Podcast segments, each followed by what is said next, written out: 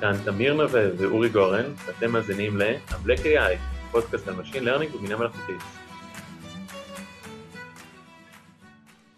היי אורי, מה שלומך?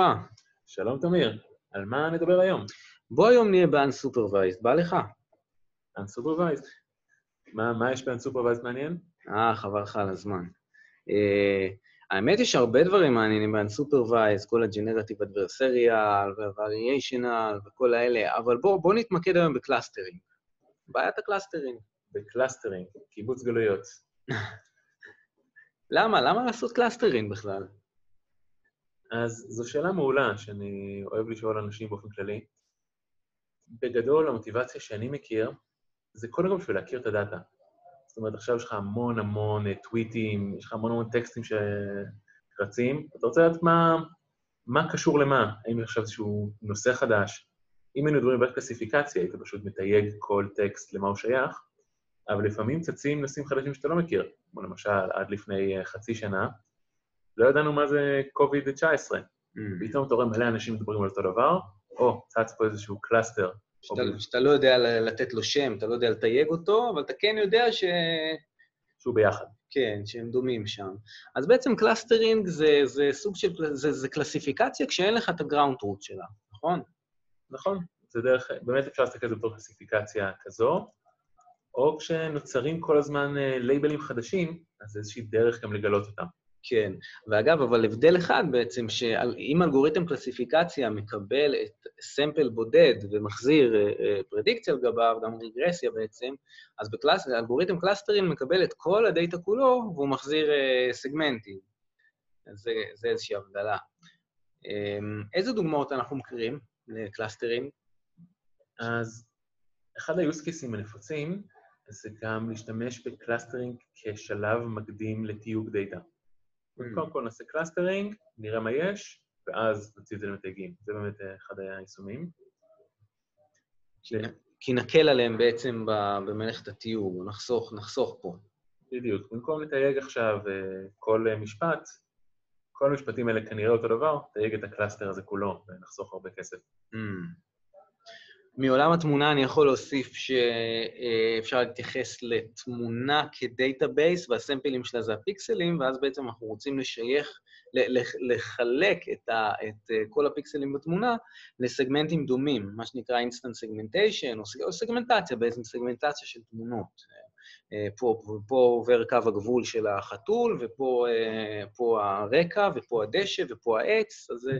חלק לאזורים דומים בתמונה, דומים מבחינת צבע, דומים מבחינת מיקום. שזה בעצם אותו דבר. זאת אומרת, כל מה שעכשיו כתום הוא cluster אחד גדול שהוא כולו חלק מחתול. בדיוק, בדיוק. פעם ראית חתול כתום? מכיר איזה... יש כאלה, כן. כן. ג'ינג'ים, ג'ינג'ים, נכון. אז מה, מה, בואו נעשה קצת טקסומוניה, מה, טקסונומי, ככה אומרים, איך, איך, אה, מה הם משפחות, המשפחות, האלגור, משפחות הראשיות של האלגוריתמי ה clustering? אז קודם כל יש המון, אבל הראשיות, לדעתי הכי נפוצה זה קליסטור לפי מרחק, מה שבוודאי כולם מכירים ושמעו על K-Means, הוא by far האלגוריתם הכי נפוץ. כן, K-Means, אה, יש את הגרסה שלו של ה-K-Medoids, אה, ויש גם את ה clustering ההיררכי, שגם הוא בעצם מבוסס מרחק, נכון? כן, יש גם אחרים.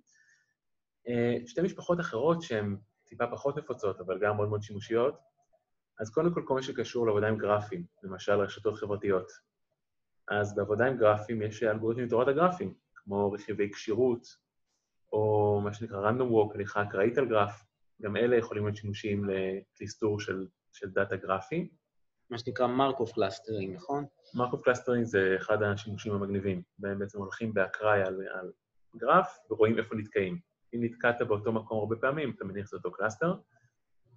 ויש גישות מבוססות אה, סטטיסטיקה ממש, כמו Gaussian mixtures, שמניחים אה, התפלגות גאוסיאנית, ואז רואים, ואז על הנחת ההתפלגות הזו רואים איפה, כמה גאוסיאנים יש לנו, או LDA, LDA לצערנו יש שתי שמות, ה-LDA שאני מתכוון אליו זה latent דרכלה allocation, וה-D, הדרכלה, זה התפלגות. בעיקר שימושי לטקסטים, לזיהוי טופיקים, אה, יש הרבה מאוד אה, טקסטים יוצאת אה, על איזה טופיקים מדברים, כמו שהזכרנו את COVID-19 קודם. אוקיי, ואיזה עוד מאפיינים יש לאלגוריתמי clustering? איך אנחנו מבדילים בינם בעולם הזה? עושים סדר? אז בעצם עכשיו דיברנו על שיטות אלגוריתמיקה. יש גם מאפיינים שהם חוצים אותם, כמו למשל, האם אנחנו הולכים מלמעלה למטה, כמו ב-K-means, שמניחים שיש לי K clusterים, ואני פשוט מזיז אותם במרחב, ככה שהם יקיימו איזושהי תכונה, או מלמטה למעלה, כמו clustering היררכי, בו אני מתחיל בעצם ממספר clustering כמספר הנקודות, ובכל שלב אני מאחד שתי נקודות ביחד, עד שאיזשהו קריטריון קורה. כן, או, או עד שאתה מבקש לעצור ב-K clusterים. זה אגב אחד היתרונות ב clustering ההיררכי, שאתה לא חייב להגיד מהו K, כאילו לכמה clusterים אתה רוצה לקלסטר, כמו ב-K-means, אתה פשוט יכול לתת לו לרוץ, ועם איזשהו קריטריון מרחק אתה, על הדנדרוגרמה, אתה אומר לו, אתה אומר לו איפה אתה רוצה, איפה הכי כדאי לו לעצור. נכון, החיסרון של clustering היררכי זה שהוא נורא כבד חישובית. כן. מצד שני, כל השיטות שהן בעצם top uh, down, הן נורא תלויות באיפה התחלת, איפה הגרלת את מרכזי ה clustering, איפה מרכזי הסתברויות. זאת אומרת, תנאי ההתחלה הם סופר קריטיים. ובעצם בהיררכי זה אלגוריתם דטרמיניסטי, נכון? אין בו שום אלמנט אקראי. נכון. כן. אוקיי, יפה. מה, מה ההבדל בין hard clustering ל soft clustering? אז בעצם המאפיין האחרון שאפשר להסתכל על clustering זה האם כל דוגמה, כל משתמש למשל, שייך ל cluster אחד בדיוק, בדיוק, או שאפשר להגיד שכל דוגמה שייכת למספר clustering בצורה הסתברותית, 50% מ cluster א', 30% מ cluster ב' ו-20% מ cluster ג'.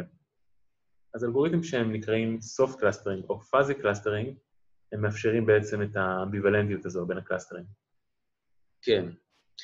כל העולם הזה של clustering זה כזה Machine Learning ישן, כזה מרגיש לי. מה, מה, קורה, מה קורה היום? מה, כמה Deep Learning תרם פה? ל... אני יודע ש-Deep Learning נכנס כמעט לכל תחום והפך את הקערה על פיה, מה שנקרא. מה, מה הוא עושה ב clustering? אז זו שאלה מעולה.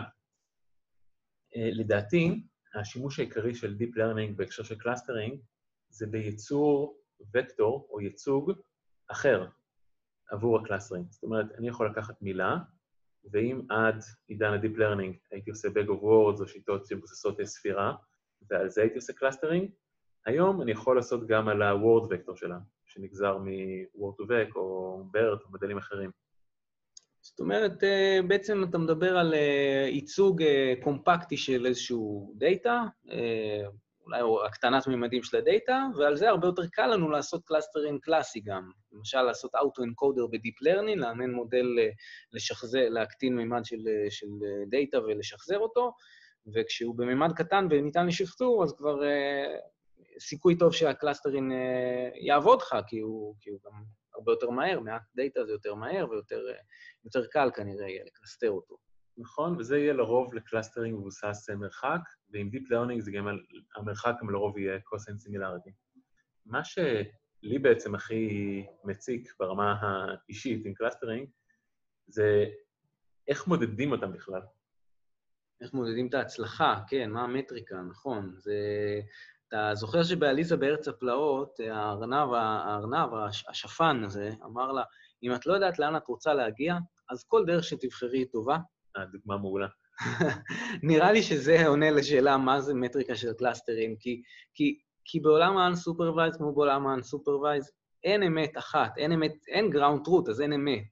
אז, אז, אז כאילו אין, אין פה נכון, לא נכון, אבל, אבל באמת יש פה כל מיני מדדים שאפשר אפשר להגיד על אלגוריתמי clusterים. מה, מה למשל? Um, יש את מדד ה silhouette, שהוא uh, מדד שמודד עד כמה כל דגימה משתייכת בצורה טובה ל cluster שאליה היא שויכה על פי תוצאות האלגוריתם. זה מדד במינוס אחד לאחד, שבעצם מסתכל על המרחק של הנקודה בתוך ה cluster שלה, המרחקים, יותר נכון, של נקודה עם הנקודות ב cluster שלה, והמרחק בין אותה נקודה לנקודות עם ה cluster השכן. זהו, עכשיו מחשבים את זה per דגימה, לא per אה, החלוקה כולה, מה שככה די אה, לא מספיק אינפורמטיבי. אם רוצים לעשות את זה על, על, על ה database כולו, זה, זה מאוד כבד חישובית, אז מה שנהוג לעשות ב data גדול זה לדגום, אה, לקחת מדגם מייצג ולעשות את הממוצע silhouette, צללית, של כל הנקודות שנדגמו. מזכיר לי קצת את ANOVA, שמודדים variance בתוך הקבוצה, למשל בתוך בית ספר שבודקים, לעומת variance בין הקבוצות, בין בתי ספר, לראות אם החלוקה לבתי ספר הסבירה או לא הסבירה משהו. כן, זה, זה אותה מוטיבציה, זה, זה קצת שונה, כי ב silhouette אתה לא לוקח את ה variance, אתה לוקח את הממוצע, המרחקים בין כולם לכולם, ולא בין כולם לממוצע. אבל אני חושב שזה פרט טכני, בסוף זה, זה לגמרי אותה מוטיבציה. חוץ מה silhouette, יש גם את Dunn index, שזה מדד שהוא uh, קצת יותר אינטואטיבי, אני חושב, יותר קל להסביר אותו. הוא בעצם אומר, אני רוצה שהאשכולות, ה clusterים שקטלגנו, יהיו כמה שיותר מרוחקים זה מזה, ומצד שני גם כמה שיותר, כל אחד מהם יהיה כמה שיותר צפוף וקטן בנקודות. הוא בעצם לוקח את, ה, את המרחק בין שתי ה class, האשכולות, הקלאסטרים הקרובים ביותר, מצד שני הוא לוקח את האשכול הכי הכי שמן ונפוח, עם הקוטר המקסימלי, והוא רוצה שה... ש... והוא מסתכל על היחס שביניהם, הוא רוצה שהמרחק הראשון יהיה כמה שיותר גדול, קלאסטרים יותר רחוקים, והשני יהיה כמה שיותר קטן, זאת אומרת, קלאסטרים רזים ו... וצפופים.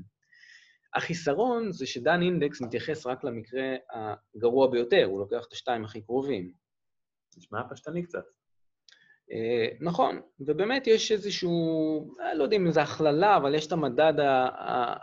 שנקרא DB index, Davies Bouldin index, שהוא קצת יותר קשה להגיד אותו במילים, הוא לוקח איזשהו ממוצע על כל האשכולות, ו- וכל אלמנט בממוצע הזה, הוא בוחר את האשכול שהוא גם הכי קרוב לאשכול, שאיתה עושים, לאלמנט אשכול שאיתה עושים את הממוצע, והוא גם כמה שיותר נפוח, ו- ומסתכל על היחס ביניהם. יחס גבוה כזה מבטא שזה, שזה לא טוב, שזו חלוקה לא טובה.